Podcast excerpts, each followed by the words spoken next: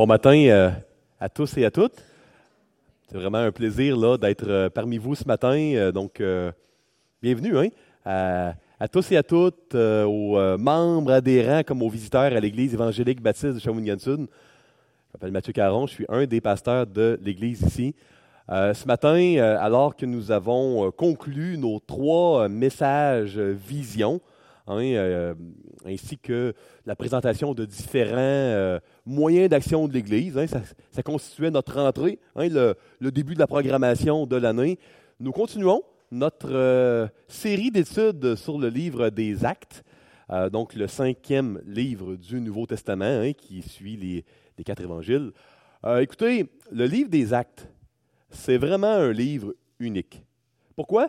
Parce que alors que l'on a les évangiles qui nous enseignent c'est quoi la nouvelle alliance, hein, le peuple de Dieu, euh, euh, la manière dont on peut être réconcilié avec Dieu, uni à lui, et que l'on a les épîtres qui nous enseignent comment vivre dans la nouvelle alliance, euh, ça serait un peu, un peu dangereux de ne pas savoir comment ça se passait. Tu sais, pratico-pratique. oui, on sait comment vivre dans l'alliance dans les épîtres, on sait c'est quoi la nouvelle alliance dans les, évangiles, mais comment ça se passe, une église locale? À quoi ça ressemble? Qu'est-ce que ça sent? Qu'est-ce que ça goûte? Ben, dans le livre des Actes, on a ces informations-là. Donc, le livre des Actes, c'est 28 chapitres qui nous euh, décrit, qui nous présente le début là, de, l'histoire. Hein. Donc, euh, je vais me risquer, puis je vais vous dire peut-être euh, les 30 quelques premières années de l'histoire de l'Église. Euh, à partir de la Pentecôte, euh, dans Acte 2 euh, jusqu'à Acte 28, là, qui est à la fin des années 60, pas 1960, vraiment les vraies années 60, là, genre 0, 0, 60, là, après Jésus-Christ, 60 quelques, 67, 68, c'est la fin du livre des Actes. écoutez, on pourrait dire que le livre des Actes, c'est l'histoire un peu des débuts de la Nouvelle Alliance. On ne fera pas les 28 chapitres. Hein. on se rend jusqu'à Acte 15, prend une petite pause, on va aller étudier ailleurs, puis dans un an, deux ans, on va faire euh, vraiment là, acte 16 à 28. c'est un long livre, 28 hein, chapitres, et puis euh, on, veut là, euh, varier un petit peu les, différents passages qu'on étudie. écoutez, aujourd'hui, on est dans une histoire de prêtres. il y a beaucoup, beaucoup de prêtres aujourd'hui. On parle de prêtrise. D'ailleurs, j'ai intitulé mon, mon, euh, titre aujourd'hui, Le premier procès chrétien. Parce que cette histoire de prêtre-là se passe dans un tribunal. Un tribunal civil et religieux qui s'appelait le Sanhédrin. Okay? Ça, c'était un ensemble de leaders religieux juifs qui, étaient euh, membres de deux partis, le parti des pharisiens puis des sadducéens. Euh, grosso modo, les sadducéens, c'est des gens qui croyaient juste dans les cinq premiers livres de la Bible. Puis les pharisiens croyaient dans tout l'Ancien Testament, de Genèse à Malachie. Il n'est pas dans le même ordre que nous, mais c'est tout l'Ancien Testament. Euh, et puis, euh, dans le fond, les cinq livres sur lesquels ces deux parties-là, là, au sein de Sanhédrin s'attendaient, c'était les cinq premiers livres de la Bible. Pourquoi je vous raconte ça? Parce que euh, le discours de Étienne, aujourd'hui, qui est au banc des accusés, va être un genre de résumé en un chapitre des cinq premiers livres de la Bible. Étienne n'est pas fou. Il veut, défendre son cas, puis en même temps envoyer un message. Il veut expliquer l'Évangile, mais il ne le fera pas avec Jérémie puis avec euh, Ésaïe, même s'il y a des échos de ce qu'on va voir important dans Ésaïe dans Jérémie. Il va le faire à travers les cinq premiers livres de la Bible, parce qu'il sait que dans le Sanhédrin, que tu sois pharisien ou sadducéen, tout le monde s'entend que c'est la parole de Dieu, les cinq premiers livres de la Bible. Donc on a un Étienne euh, sur le banc des accusés euh, qui se défend mais qui envoie un message. Puis, c'est difficile de comprendre, excusez-moi l'anglicisme, mais les inside que euh, Étienne va faire. Qu'est-ce que je veux dire par un inside? Ben, à plusieurs moments, euh, le résumé là, de c'est quoi l'Évangile, puis euh, de, de, pourquoi lui, il n'est pas coupable selon la loi juive. Parce que c'est un procès un peu religieux. Hein? On l'accusait de parler contre le temple, puis contre la foi juive, et puis dans le fond, contre l'alliance hein, de, Dieu avec son peuple. Puis il va utiliser vraiment euh, l'Ancien Testament, les cinq premiers livres, pour dire que non, non, non, loin d'être contre Dieu, moi je suis en train d'amener le message de Dieu. Mais à plusieurs endroits, il va adresser le péché, l'incrédulité, l'infidélité des, pharisiens et des sadducéens euh, avec les textes. Euh, il va choisir les textes, vous allez voir. Après le message aujourd'hui, j'espère avoir aidé à vous faire réaliser à quel point c'était très courageux ce que Étienne a fait. C'est une histoire de prêtre, c'est une histoire légale, c'est une histoire de courage qu'on va voir aujourd'hui. Le, le, pinacle, le summum de l'histoire sera pas, c'est pas aujourd'hui qu'on va le voir, parce qu'il n'y a pas juste 50 versets dans Acte 7. Les derniers versets vont être touchés euh, par Éric euh, dimanche matin prochain.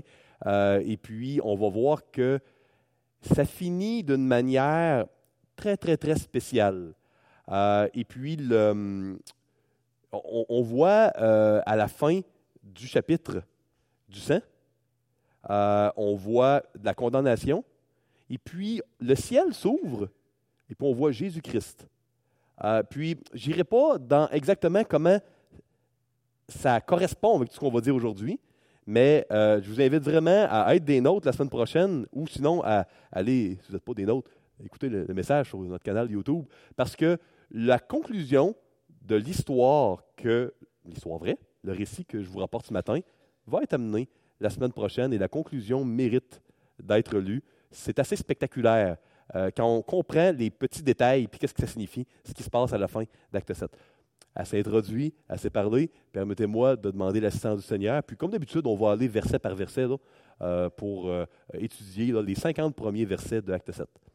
Seigneur Dieu, on est, on est content, on est reconnaissant, on est réjoui d'être, Seigneur, rassemblés ensemble, le peuple de Dieu de cette nouvelle alliance qu'on appelle l'Église.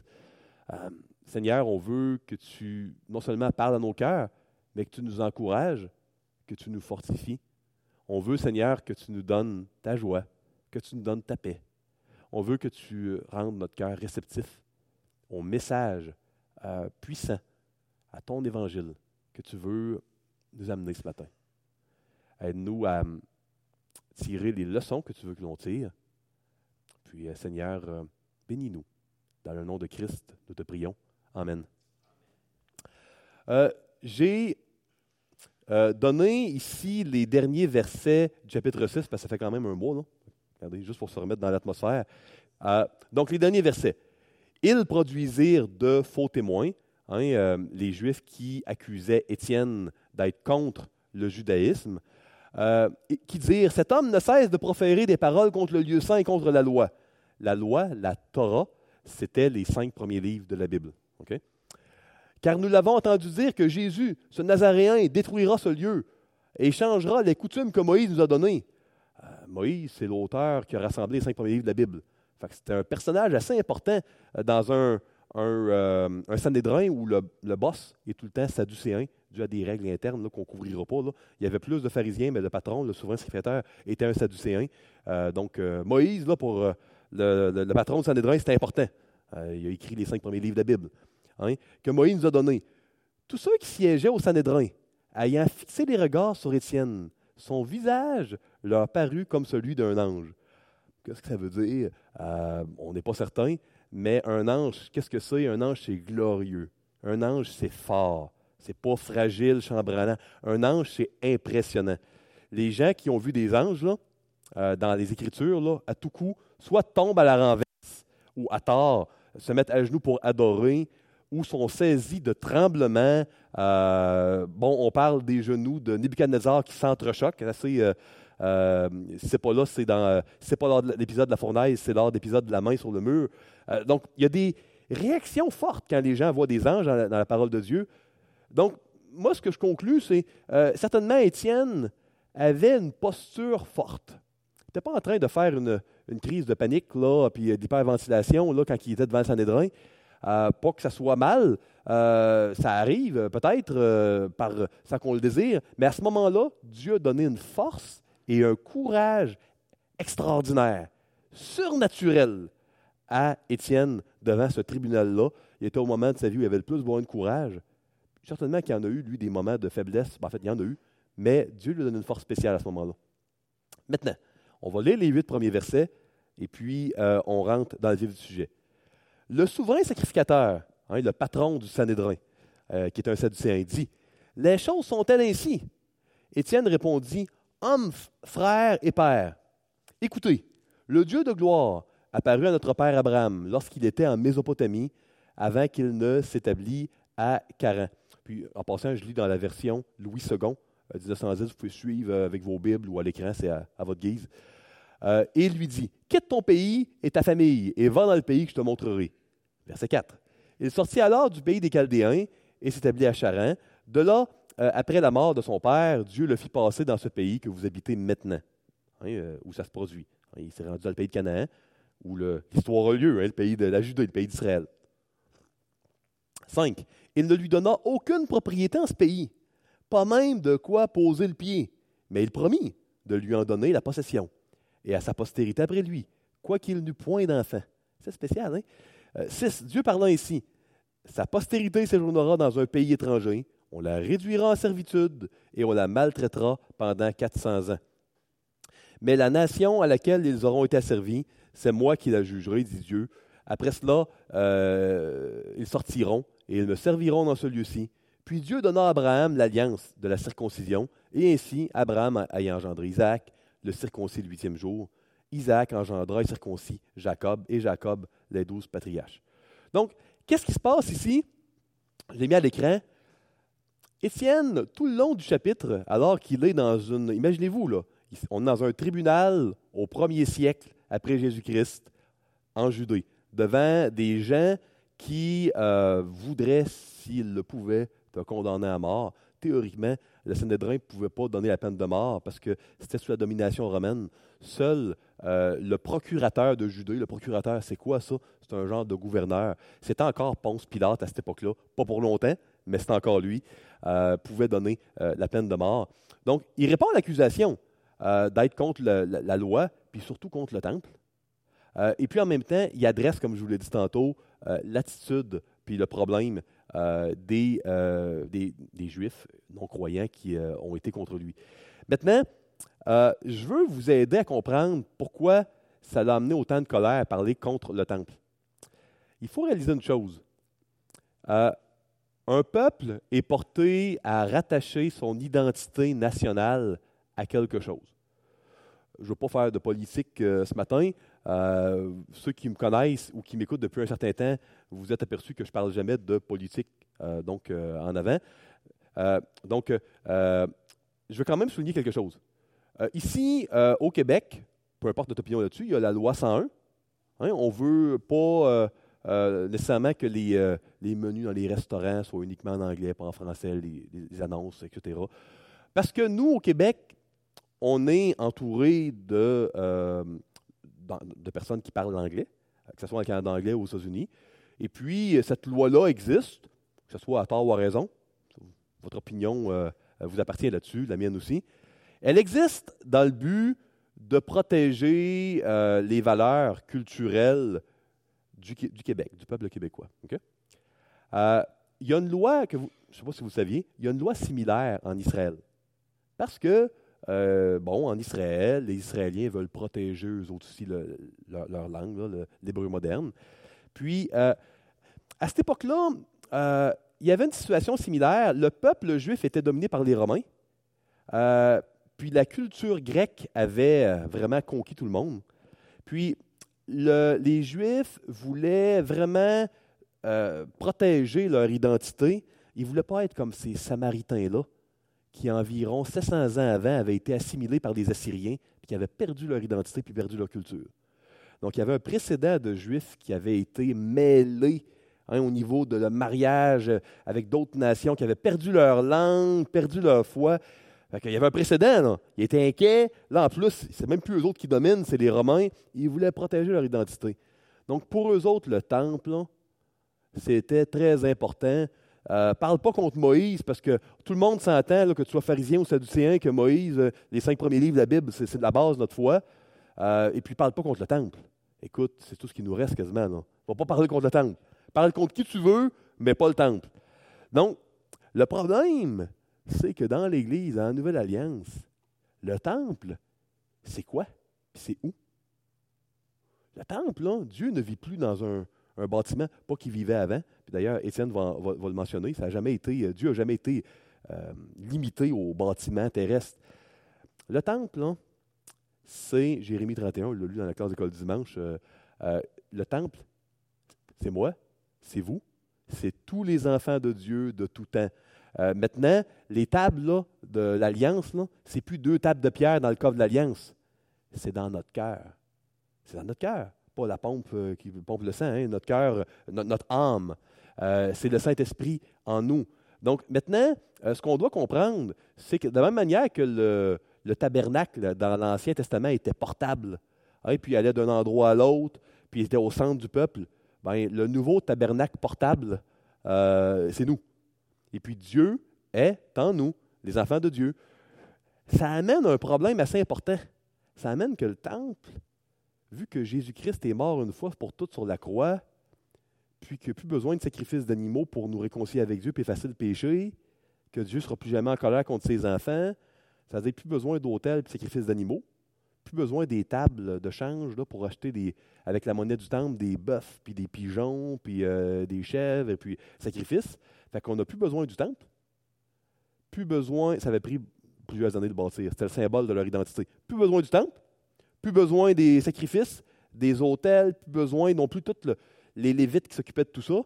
C'est plus nécessaire. On peut aller prier et adorer au temple, mais pas pour offrir des sacrifices, c'est plus nécessaire. Ça, là, c'était comme si quelqu'un arrivait puis disait Écoutez, le français, ça n'a pas rapport, c'est pas nécessaire. Parlons donc tous l'anglais.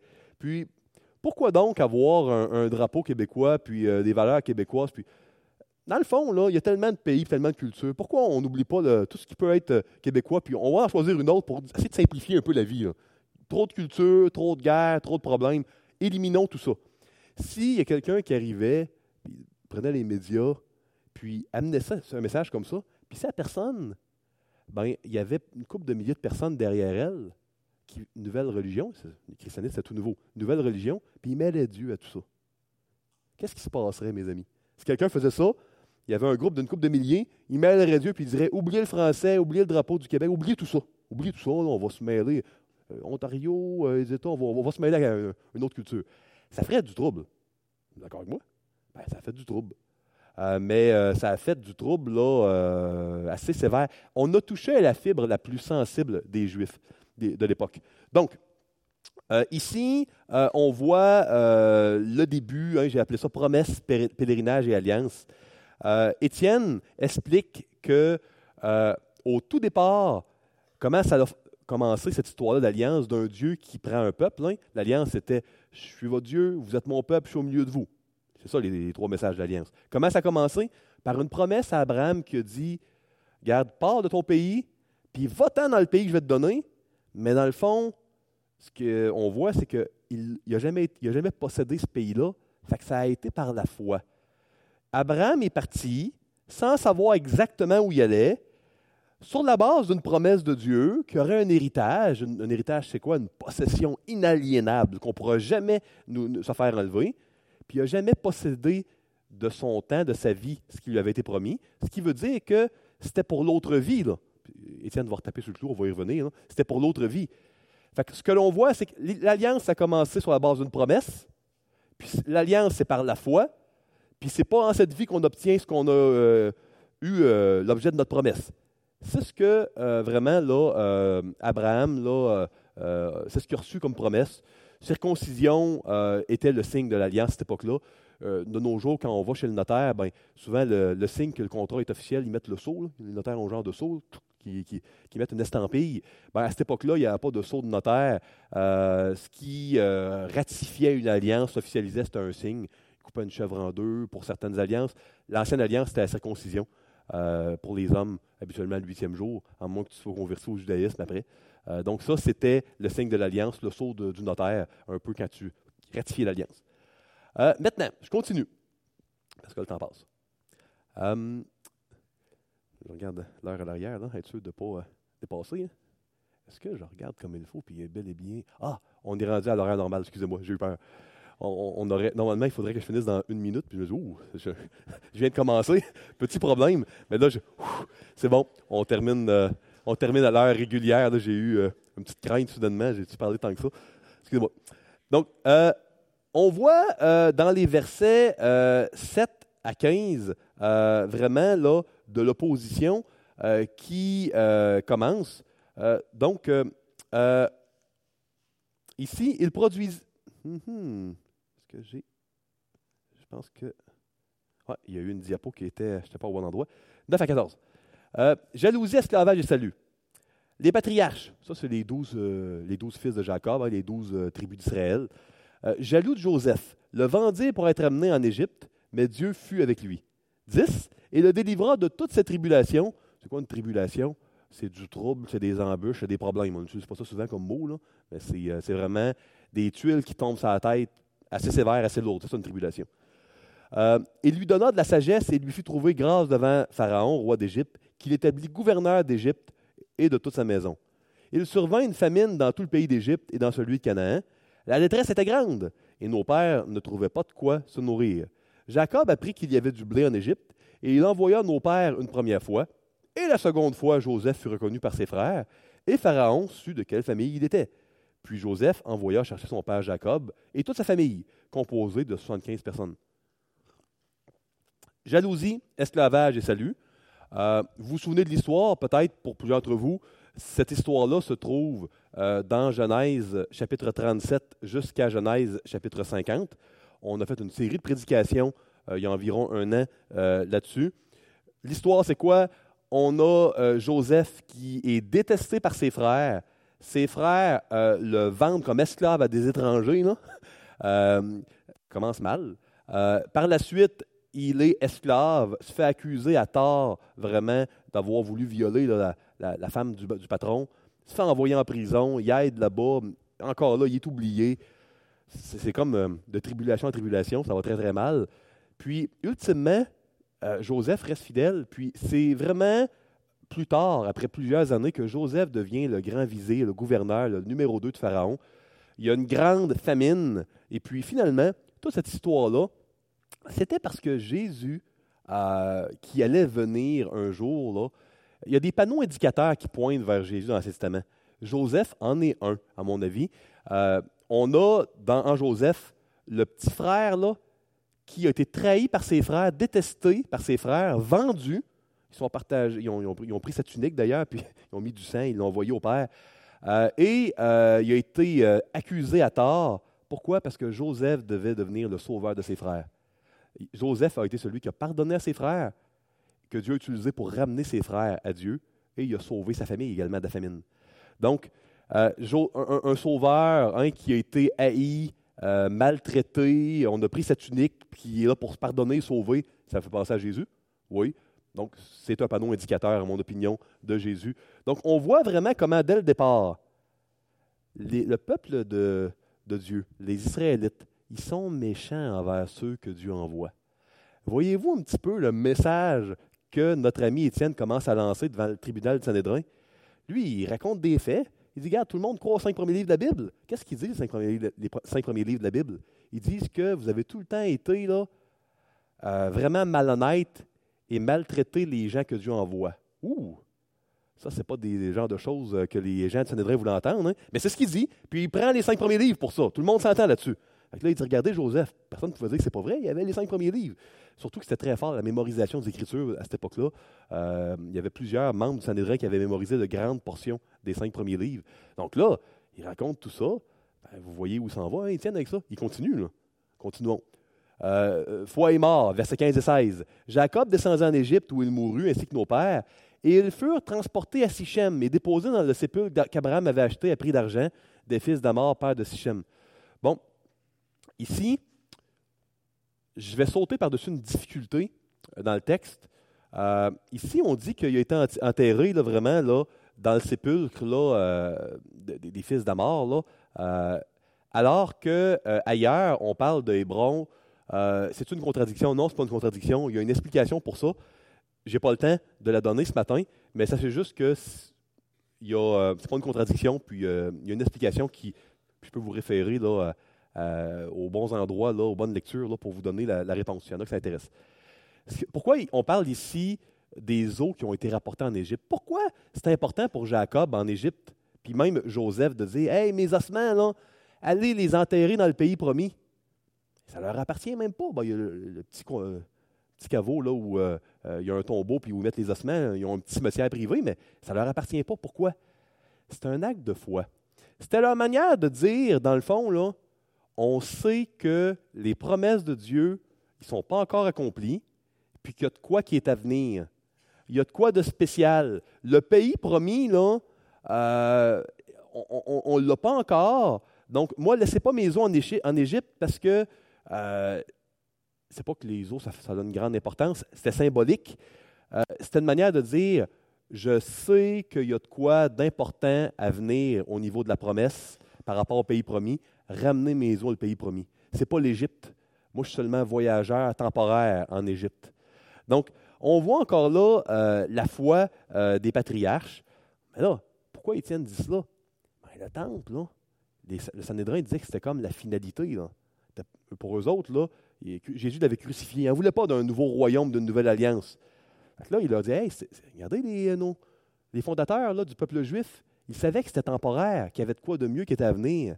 Là, il tape sur le clou. Il utilise les Écritures pour leur dire Vous avez tort. Le temple, on n'en a plus besoin. C'est pas que je veux le détruire, mais il est plus utile, le temple. Ben, ça, c'était très, très difficile à recevoir. Le cœur des, pharisiens des sadducéens était dur. Mauvaise foi, rébellion, incrédulité. Le temps approchait où devait s'accomplir la promesse que Dieu avait faite à Abraham. Et le peuple s'accrut et se multiplia en Égypte, jusqu'à ce que parut un autre roi qui n'avait pas connu Joseph. Il y a quelques siècles qui passent là. Ce roi, usant d'artifices contre notre race, maltraitant nos pères, au point de leur faire exposer leurs enfants pour qu'ils ne vécussent pas. Hein, vous vous souvenez, là, il fallait, là, Moïse a été sauvé parce qu'il tuait les enfants. Euh, donc là, comprenez le parallèle. Là. Étienne parle aux Sanhédrins alors qu'ils sont sous domination romaine. Les Romains malmènent les Juifs. Dieu a envoyé Jésus à l'époque où le peuple était dominé par les Romains. Puis, euh, qu'est-ce que Hérode avait fait à l'époque où Jésus était petit? Il avait tué tous les petits-enfants. Comprenez, là, ce que euh, Étienne dit. Puis là, bon, les enfants, hein, ils ont exposé nos enfants. Puis, euh, à cette époque, naquit Moïse, qui était beau aux yeux de Dieu. Il fut nourri trois mois dans la maison de son père, et quand il fut été exposé, la fille de Pharaon le recueillit et l'éleva comme son fils. Moïse fut instruit dans toute la sagesse des Égyptiens, il était puissant en parole et en œuvre. Il avait 40 ans lorsqu'il lui vint dans le cœur de visiter ses frères, les fils d'Israël. Il en vit un qu'on outrageait et prenant sa défense, il vengea celui qui était maltraité et frappa l'Égyptien. Il pensait que ses frères comprendraient que Dieu leur accordait la délivrance par sa main. Mais ils ne le comprirent pas. Hein? Là, il parle d'un peuple juif dominé par les Égyptiens. Dieu envoie un libérateur, mais ils ne veulent pas se laisser délivrer. Puis là, les Juifs sont dominés par les Romains, puis là, Étienne prétend qu'il y a eu un libérateur qui a envoyé, puis oh, les gens n'ont pas voulu. Puis Étienne leur dit Garde, Jésus-Christ, là, c'est pas nouveau que vous ne l'acceptez pas. Vous n'avez jamais voulu des libérateurs et des, sauveurs que Dieu vous envoie. Puis il prend les cinq premiers livres de la Bible pour dire ça.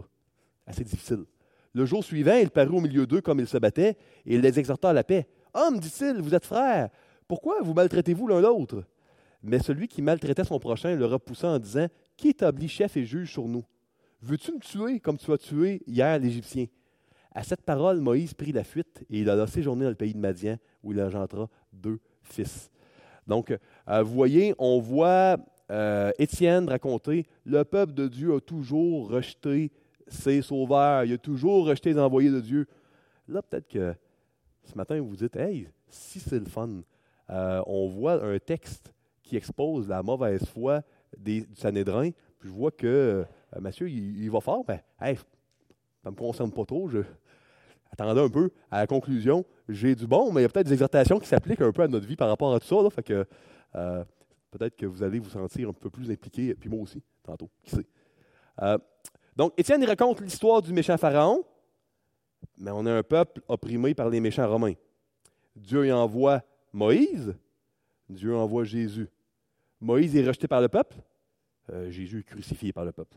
Vous comprenez hein, euh, la correspondance que Étienne fait. Euh, euh, vous allez voir que si vous, vous comprenez, vous n'êtes pas les seuls, les, les Sadducéens et les pharisiens comprenaient eux aussi. Puis vers la fin du texte, vous allez voir, il est dit que les dents grinçaient. Je ne sais pas si vous, ça vous arrive d'être choqué au point que les dents grince, là, c'est, euh, mais c'est ce qui s'est passé là-bas. D'ailleurs, le signe, un peu, on a des expressions là, idiomatiques. En français, avoir l'estomac dans les talons, ça veut dire quoi? On a très faim. Les dents qui grincent en. Vraiment, là, dans la culture hébraïque, là, tu es puissamment en colère. C'est ce que ça veut dire. Je continue, euh, parce que je veux avoir du temps pour les, applications. On a beaucoup de lectures à faire aujourd'hui. 40 ans plus tard, un ange lui apparut au désert de la montagne de Sinaï, dans la flamme d'un buisson de feu. Moïse, voyant cela, fut étonné de cette apparition.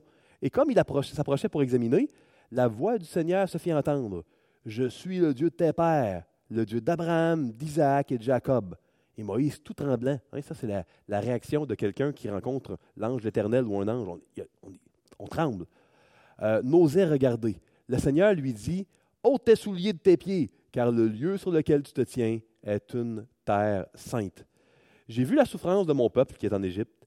J'ai entendu ses gémissements et je suis descendu pour le délivrer. Maintenant, va, je t'enverrai en Égypte. Car Moïse, qui l'avait renié en disant Qui t'a établi chef et juge c'est lui que Dieu envoya comme chef et comme libérateur avec l'aide de l'ange qui lui est apparu dans le buisson. C'est lui qui l'a fait sortir d'Égypte en opérant des prodiges et des miracles au pays d'Égypte, au sein de la mer Rouge et au désert pendant 40 ans. C'est ce Moïse qui dit aux fils d'Israël, Dieu vous suscitera d'entre vos frères un prophète comme moi. C'est lui qui, lors de l'assemblée au désert, était avec l'ange qui lui parlait sur la montagne de Sinaï avec nos pères, reçu des oracles vivants pour lui donner. Bon, il y a beaucoup de choses à dire ici. Euh, comprenez une chose. Il y a encore des allusions qui sont faites. La première, là, euh, ici, au verset, euh, au verset 35. Ce Moïse qui l'avait renié en disant Qui t'a établi chef et juge? C'est lui que Dieu envoya comme chef et comme libérateur. Le mot grec, traduit dans nos Bibles par Louis II par libérateur, c'est un mot que vous connaissez, euh, c'est le mot qui aurait pu être traduit tout à fait correctement euh, par rédempteur. Saviez-vous que c'est le seul endroit dans le Nouveau Testament où le mot rédempteur survient? On parle de la rédemption, mais le mot rédempteur, c'est le seul endroit où il survient. Le seul endroit dans le Nouveau Testament où ça survient, c'est par rapport à Moïse. Euh, et puis, une prophétie, hein, une parole qui vient de Dieu, du monde invisible, euh, concernant le futur, souvent, ça donne une série d'accomplissements. Un peu comme quand euh, on regarde une série de montagnes, puis on en voit une qui cache l'autre en arrière, mais il y en a une autre en arrière qu'on ne voit pas. Puis souvent, les prophéties ont deux ou trois montagnes, si vous me permettez l'expression. Euh, ici, on doit comprendre que Dieu avait dit à Moïse, qui a été un personnage extraordinaire. Ça a été vraiment celui qui a pu parler à Dieu, converser avec Dieu. Ça a été une des, euh, une des figures, un des panneaux indicateurs qui pointent vers Jésus les plus puissants de l'Ancien Testament, avec le roi David, euh, je vous dirais. Euh, donc, je vais envoyer un autre prophète comme toi, qui va vraiment pouvoir parler directement avec moi, être un intermédiaire pour le peuple. il y a eu un accomplissement parfait, partiel dans Samuel, pour différentes raisons. S'il y en a qui ça intéresse, on a fait une série sur un Samuel l'été dernier, on peut vous donner les accès là, euh, si ça vous intéresse. Puis j'explique dans un des messages pourquoi Samuel était ce, Moïse-là, ce prophète-là qui est comme Moïse qui allait venir. Mais Samuel n'était pas l'accomplissement final. La personne là, qui allait vraiment être un intermédiaire, là, parfait, bien mieux que Moïse, entre Dieu et les hommes, ben, c'est Jésus-Christ. Donc là, ici, Étienne se plaît à dire, lui, là, Moïse, là, hein, il a été rejeté il a été rejeté, ce, rédempteur-là, qui a reçu la loi, les cinq premiers livres là, que vous, entendez tous pour dire que c'est la base de la foi euh, juive. Ben, ce Moïse-là, il a été rejeté. Le Rédempteur a été rejeté. Puis là, Étienne va plus loin. Euh, au, verset 38, euh, c'est lui qui, lors de l'assemblée au désert, était avec l'ange. Le mot assemblée, ceux qui ne connaissent pas le grec ici avaient peut-être déjà entendu parler d'un mot grec très populaire, le mot ecclésia. Quelqu'un sait ce que ça veut dire ecclésia? C'est le mot pour, pour église. Ouf! Le mot ecclésia, c'était le mot qu'à l'époque d'Étienne, les croyants utilisaient, les chrétiens, quand ils se rassemblaient. Hein, il y avait des ecclésias de chrétiens, euh, des églises. C'est, le mot pour le rassemblement des chrétiens, hein, c'était église. Là, il se plaît. Hein, il dit Hey, il y avait une église, une, une ecclésia, une assemblée, une église qui s'était rassemblée avec Moïse. Puis regardez, de tout temps, là, vous avez été contre l'Église, jeu de mots, ce n'était pas l'Église qu'on connaît, vous avez été contre les envoyés de Dieu, le Rédempteur, les panneaux indicateurs. Pas surprenant que le vrai Rédempteur, vous ayez été contre lui. Euh, puis pourtant, ils ont reçu les, les, oracles vivants, mais vous avez été là, toujours en train de rejeter. Puis, euh, euh, idolâtrie. Bon, on est créé à l'image de Dieu. Quand Dieu a créé le monde, il a créé une race dans toute la création qui porterait son image, comme des, sont des statues vivantes. Hein. Les, souverains de jadis se plaisaient à mettre des statues d'eux-mêmes en territoire conquis. Euh, c'était un signe de souveraineté. Euh, ça permettait d'exprimer vraiment qui il était partout. Euh, on est les statues vivantes de Dieu. Qu'on soit croyant ou pas, qu'on croit en Jésus-Christ ou pas, on a l'image de Dieu en nous. On a l'empreinte unique et distincte de l'image de Dieu. Et puis, de tout temps, les enfants de Dieu se sont appuyés sur des idoles. Le mot idole, c'est quoi? C'est le mot image. Euh, c'est des, euh, des, images vraiment euh, sur lesquelles on s'appuie pour notre identité, notre sécurité, notre prospérité, mais des images autres que celles de Dieu. On n'est pas porté à s'appuyer sur Dieu, puis malgré l'empreinte qu'on a, a, en nous, on s'appuie sur d'autres choses. Balle, sur l'argent, sur les relations, tout système sur lequel on s'appuie pour trouver notre identité, notre sécurité, notre prospérité autre que le Dieu Tout-Puissant. Ben, c'est une idole. Donc, euh, on voit que dès le départ, les gens ont, été vers des idoles. Euh, nos pères ne voulurent pas lui obéir. Ils le repoussèrent. Ils tournèrent leur cœur vers l'Égypte en disant à Aaron, Fais-nous des dieux qui marchent devant nous, car ce Moïse qui nous a fait sortir du pays d'Égypte, nous ne savons pas ce qu'il est devenu. Et en ces jours-là, ils firent un veau.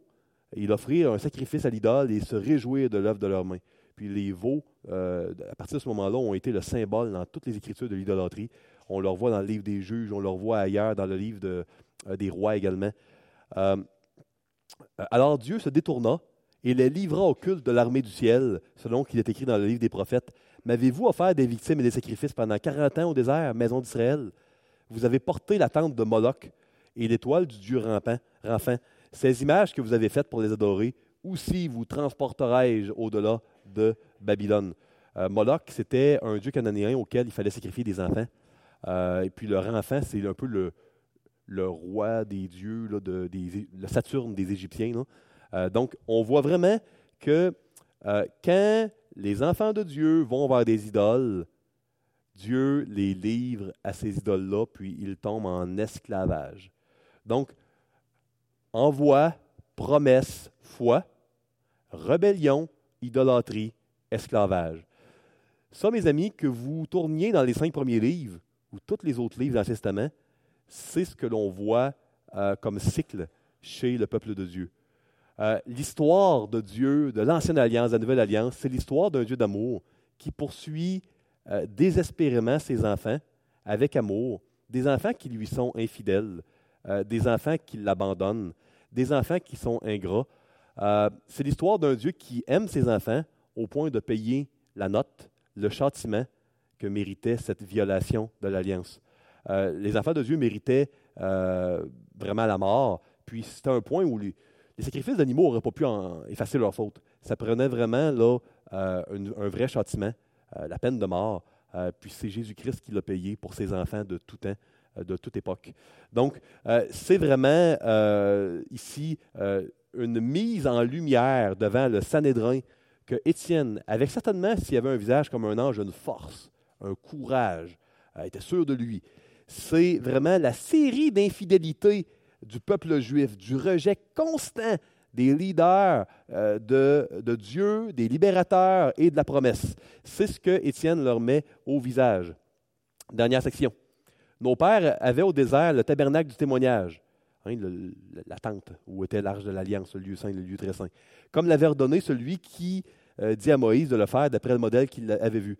Donc ici, prenez attention, vous allez voir, Étienne se plaît à dire que le tabernacle, Moïse l'a fait faire selon un modèle qu'il avait vu au ciel.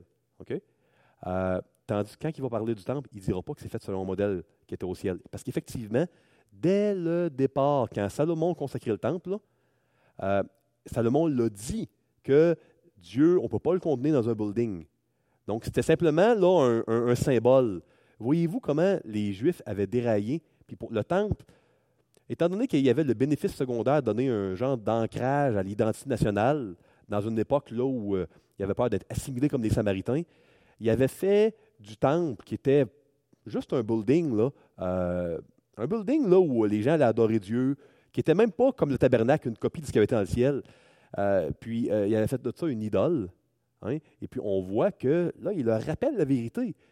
Étienne parle avec la vérité, avec la parole de Dieu. Donc, il avait fait, donc d'après le modèle qu'il avait vu, et nos pères, l'ayant reçu, l'introduisirent sous la conduite de Josué dans le pays qui était possédé par les nations que Dieu chassa devant eux. Et il y resta jusqu'au jour de David. David trouva, grâce devant Dieu et demanda d'élever une demeure pour le Dieu de Jacob. Et ce fut Salomon qui lui bâtit une demeure, euh, une maison. Mais le Très-Haut n'habite pas dans ce qui est fait de main d'homme, comme dit le prophète. Le ciel est mon trône et la terre mon marchepied. Euh, quelle maison me bâtirez-vous, dit le Seigneur, ou quel sera le lieu de mon repos? N'est-ce pas ma main qui ait fait toutes ces choses? Donc, euh, voyez, il leur rappelle, le temple, il leur cite l'Ancien Testament.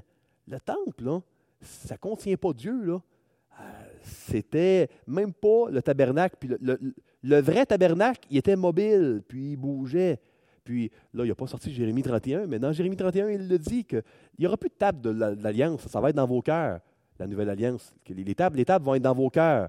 Et puis, ça va être une nouvelle alliance qui va être meilleure.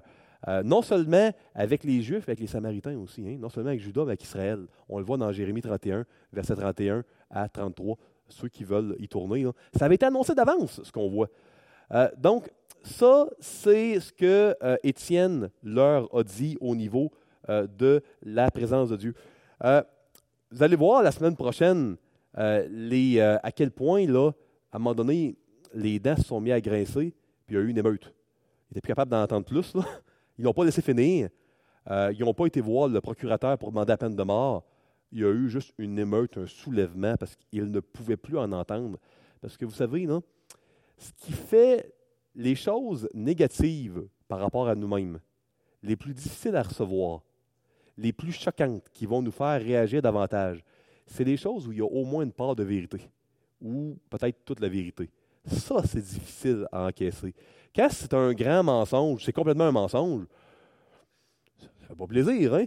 Euh, tu sais, si, vous me dites que moi, je suis, euh, je suis un meurtrier et que j'ai tué plusieurs personnes, euh, ben, tu sais, ça ne me fera pas plaisir à entendre, mais tu sais, c'est, je me sentirais pas énormément là, à l'envers, puis je me dis, bon, c'est pas comme si à me remettre en question, j'ai jamais tué personne, etc. Mais si vous vous mettez à, vous dire mes quatre vérités, vous me nommez mes péchés, les péchés réels, authentiques que j'ai. Euh, vous me parlez de mes défauts. Là, là, surtout si c'est dit devant tout le monde, ou surtout si, moi, là, j'étais venu, là, euh, mettez-vous dans, la peau d'Étienne, le banc des accusés, c'était Étienne. C'est comme si lui, là, il parle, mais il retourne un peu les choses de sens. C'est comme si c'est les juges qui se retrouvent sur les bancs des accusés. Puis il leur cite les cinq premiers livres euh, au visage d'une manière très cohérente, avec force, étape par étape. Puis il leur demande que dans le fond, c'est le pattern, c'est l'habitude habituelle de rejeter les libérateurs, de rejeter les sauveurs, de se rebeller contre Dieu, d'aller vers les idoles. Ça a toujours été le cas. Puis le temple, ça ne vient pas de Dieu, ce qu'il est devenu. Donc ça, ça a été euh, vraiment là, le message d'Étienne. C'est un long texte aujourd'hui. Euh, je vous remercie de votre patience. Euh, on va pouvoir être beaucoup plus dans les discussions là-dessus la semaine prochaine, puisqu'on a moins de dix versets à couvrir là-dessus.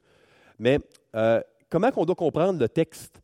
ce discours où, durant là, 50 versets avant qu'il se fasse stopper, Étienne se défend par la parole de Dieu, et puis il explique que lui, il n'est pas le coupable, que c'est les juges le coupable. Qu'est-ce qu'on doit retenir, nous, cette semaine?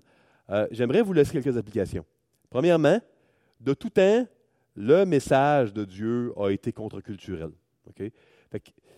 il faut réaliser une chose, c'est assez spectaculaire, parce que le message de Dieu qui a été annoncé par Étienne, en 250 ans, il a fait le tour du monde connu de l'époque. Ça n'a pas été par une puissance militaire, ça n'a pas été comme les Grecs, parce qu'il y avait une, beauté artistique extraordinaire, une beauté culturelle extraordinaire, supérieure Ça n'a pas été euh, euh, les mathématiques ou l'astronomie des Babyloniens, ça n'a pas été le génie militaire des Romains. Euh, vraiment, le christianisme, sans que ce soit par la force culturelle, militaire, sans que ce soit par la force financière, en 250 ans, a changé le monde connu de l'époque. C'est répandu partout. Pourtant, c'était un message qui était contre-culturel. dès le départ, les Juifs se sont fait réprimer, puis ça continue dans tout pays, encore aujourd'hui, oui, effectivement, il y a des pays où euh, c'est légal, le christianisme, puis il y a des moins grandes conséquences. On n'est pas mis en prison pour notre foi là, euh, chrétienne là, euh, au Canada. Mais l'Évangile est une folie pour ceux qui périssent, est un scandale. C'est ce que Paul disait dans l'Épître aux Corinthiens. C'est vrai dans tous les pays, dans toutes les cultures du monde. Parce que pour pouvoir accepter la bonne nouvelle, qu'il existe un Dieu d'amour qui est venu nous sauver, il faut annoncer la mauvaise nouvelle qu'on a besoin d'être sauvé, qu'on a besoin d'un sauveur. Puis c'est ce morceau-là que euh, a amené une colère tellement grande chez les pharisiens et les sadducéens que ça a coûté la vie d'Étienne. Donc, la mauvaise nouvelle, euh, malheureusement, c'est une vérité nécessaire si on veut en arriver à la bonne. Le docteur, là, avant de donner la pilule, là, pour si quelqu'un, vous avez une infection, vous avez une pneumonie, puis vous allez chez le doc, avant de vous donner les antibiotiques, là, euh, ben, il a besoin de vous dire la mauvaise nouvelle que vous avez une pneumonie, vous avez une infection, vous avez besoin d'antibiotiques. S'il ne vous le dit pas, il ne peut pas vous donner des antibiotiques. Vous dire, hey, moi, j'en veux pas de ça. Euh, non, ça va bien. Donc, quelqu'un qui a un cancer, euh, ben, tu sais, qui, qui va vouloir aller faire de la chimiothérapie ou de la radiothérapie s'il n'a pas eu la mauvaise nouvelle que j'ai le cancer, j'ai besoin d'un traitement? C'est un petit peu ça. Ce n'est pas la bonne nouvelle que Dieu est amour qui est contre-culturelle, mais c'est cette bonne nouvelle-là comme pas rapport. Si on n'enseigne pas également qu'on a besoin d'un sauveur. Je sais que c'est à la mode. Je vous comprends. Je suis même moi aussi. Pas, qui a le goût de se faire haïr, puis de se faire rejeter, puis de ne de, pas être aimé? Personne. Donc, je vous comprends, moi, de, complètement de ne pas vouloir faire comme Étienne pour annoncer la mauvaise nouvelle. Mais la réalité, c'est que la bonne nouvelle euh, d'un Dieu amour qui est sauveur ne fait pas de sens, puis peut difficilement faire du sens si on n'explique pas, comme Étienne l'a fait, la mauvaise nouvelle, puis par la parole de Dieu qu'on a besoin d'un sauveur. Ce n'est pas la mode. Je comprends qu'on a le goût d'aller à l'étape 2 avant l'étape 1. Il y a une manière de le faire. L'étape 1, il y a des gens qui sont accusatoires. Puis je ne pense pas que c'est comme ça qu'Étienne l'a fait. Puis pourtant, il était des accusés. Mais quand même, je crois qu'il faut annoncer l'Évangile au complet. Pas seulement la portion qui est euh, agréable à entendre, elle n'aura pas rapport à cette portion-là, si on n'enseigne pas le message au complet. Deux, la manière dont on peut expliquer le message de Dieu, c'est par l'utilisation de la Bible. Je sais que pour plusieurs, vous dites Ah, ben, on ne veut pas donner des cours de doctrine quand on parle de Dieu aux gens. Euh, on va juste leur dire que euh, Dieu est amour, puis on peut aller à Dieu, être réconcilié, puis on n'ira pas trop dans les versets. Nos paroles ne sont pas inspirées de Dieu. La Bible l'est. La parole de Dieu est vivante. Dieu y a inspiré sa vie elle a un impact surnaturel. Euh, elle va choquer, elle va sauver, elle ne laissera pas personne indifférent. C'est important de, de connaître la parole de Dieu, de l'étudier, de la méditer, de la lire et de l'utiliser quand on parle de lui. Il n'y a pas de meilleure manière de parler de Dieu que par sa parole. Euh, trois, Dieu a toujours envoyé des sauveurs petits S, minuscules pour son peuple, euh, jusqu'à ce que le vrai sauveur grand S, Jésus-Christ, vienne vers nous pour sauver ses enfants. Il ne faut pas attendre un autre sauveur que, Jésus-Christ. Ah, il va venir nous chercher, il est parti, il préparer une place pour nous. Mais euh, le vrai sauveur annoncé dans toutes les Écritures, dans tout l'Ancien Testament, c'est Jésus-Christ. Et puis, on est, nous, l'Église, euh, cet Israël de Dieu de Galates 6, le peuple de Dieu de la Nouvelle Alliance. Euh, donc, Dieu a toujours envoyé des sauveurs, et puis notre sauveur, c'est Jésus-Christ. Qu'est-ce qu'on fait ici dans l'Église? écoutez, l'Église, c'est le peuple de Dieu, de la nouvelle alliance. L'Église, c'est l'Ecclésia, c'est le rassemblement des enfants de Dieu qui, euh, ensemble, expriment qui Dieu est, portent les fardeaux les uns des autres, s'entraident les uns les autres, et puis font de toutes les nations des disciples, hein, enseignant ce que le Seigneur en prescrit. Et puis c'est le Seigneur qui sauve, c'est pas nous. Euh, nous, on a un commandement euh, collectif de faire des disciples. Les résultats appartiennent à Dieu on a un commandement de prendre soin les uns des autres. La vie chrétienne, on le voit dès le départ, ce n'est pas une vie individuelle où les gens sont tous des ermites, seuls avec Dieu. La, croissance spirituelle, c'est communautaire. C'est les uns les autres. D'ailleurs, c'est ce qu'on a compris euh, très bien dans les euh, conférences du camp des boulots avec Guillaume Bourrin et puis avec Stéphane Gagné. Et quatre, je termine avec ça. Quand l'Église avance, il y a de l'opposition. C'était vrai avant, c'était vrai durant les 2000 ans d'histoire de l'Église, c'est encore vrai aujourd'hui. Euh, quand l'Église avance, il y a de l'opposition. Jésus l'a dit à Pilate, le royaume des cieux, c'est pas sur terre. Hein. Il dit, mon royaume, il n'est pas de ce monde. Le royaume, il est à venir. On doit faire comme Jacob et puis Joseph. Peut-être qu'on ne demandera pas à ce que nos os soient emmenés en Israël, mais le symbole derrière ça, on doit comprendre que l'exaucement de la promesse, il est à venir. Il est dans l'autre monde. On ne possédera pas, nous aussi, comme Abraham, notre héritage sur terre. Oh, on, en a le saut euh, dans notre cœur. Mais cet héritage-là, on va le recevoir au dernier jour, quand on va voir notre sauveur face à face. Puis, de la même manière que c'était dur, là, je termine avec ça, euh, tu sais, les 400 ans d'esclavage en Égypte, puis là, les 40 ans dans le désert, puis après ça, l'esclavage à Babylone, puis le retour d'exil, puis après ça, dans l'Empire romain, la persécution. Le peuple de Dieu a toujours été pèlerin.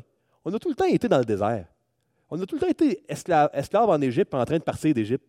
C'est l'histoire du peuple de Dieu là, de tout temps. Puis nous aussi. C'est notre cas nous aussi. Nous aussi, on est dans le désert. Nous aussi, on est dans un exode. On est en train de quitter euh, un endroit qui ne nous appartient pas vers le pays promis on est en route vers le pays promis, vers la cité céleste de John Bunyan, si vous avez mieux, le voyage du pèlerin. Fait on vit exactement la même chose que les croyants de l'Ancien Testament. Et puis, on, ils marchaient par la foi, ils tombaient souvent, puis ils se relevaient, puis le Seigneur les poursuit avec amour. On tombe souvent, on se relève, Dieu nous poursuit avec amour. Puis le vrai royaume, il n'est pas ici-bas, on est dans l'Exode, puis le vrai royaume, il s'en vient. Euh, puis on est 2000 ans plus, euh, avancé euh, près du royaume qu'à cette époque-là. Ah, on ne peut pas le voir, on ne peut pas le toucher, on avance par la foi, comme ceux qui nous ont précédés. Euh, mes frères, mes sœurs, euh, que le Seigneur vous bénisse tous et toute cette semaine.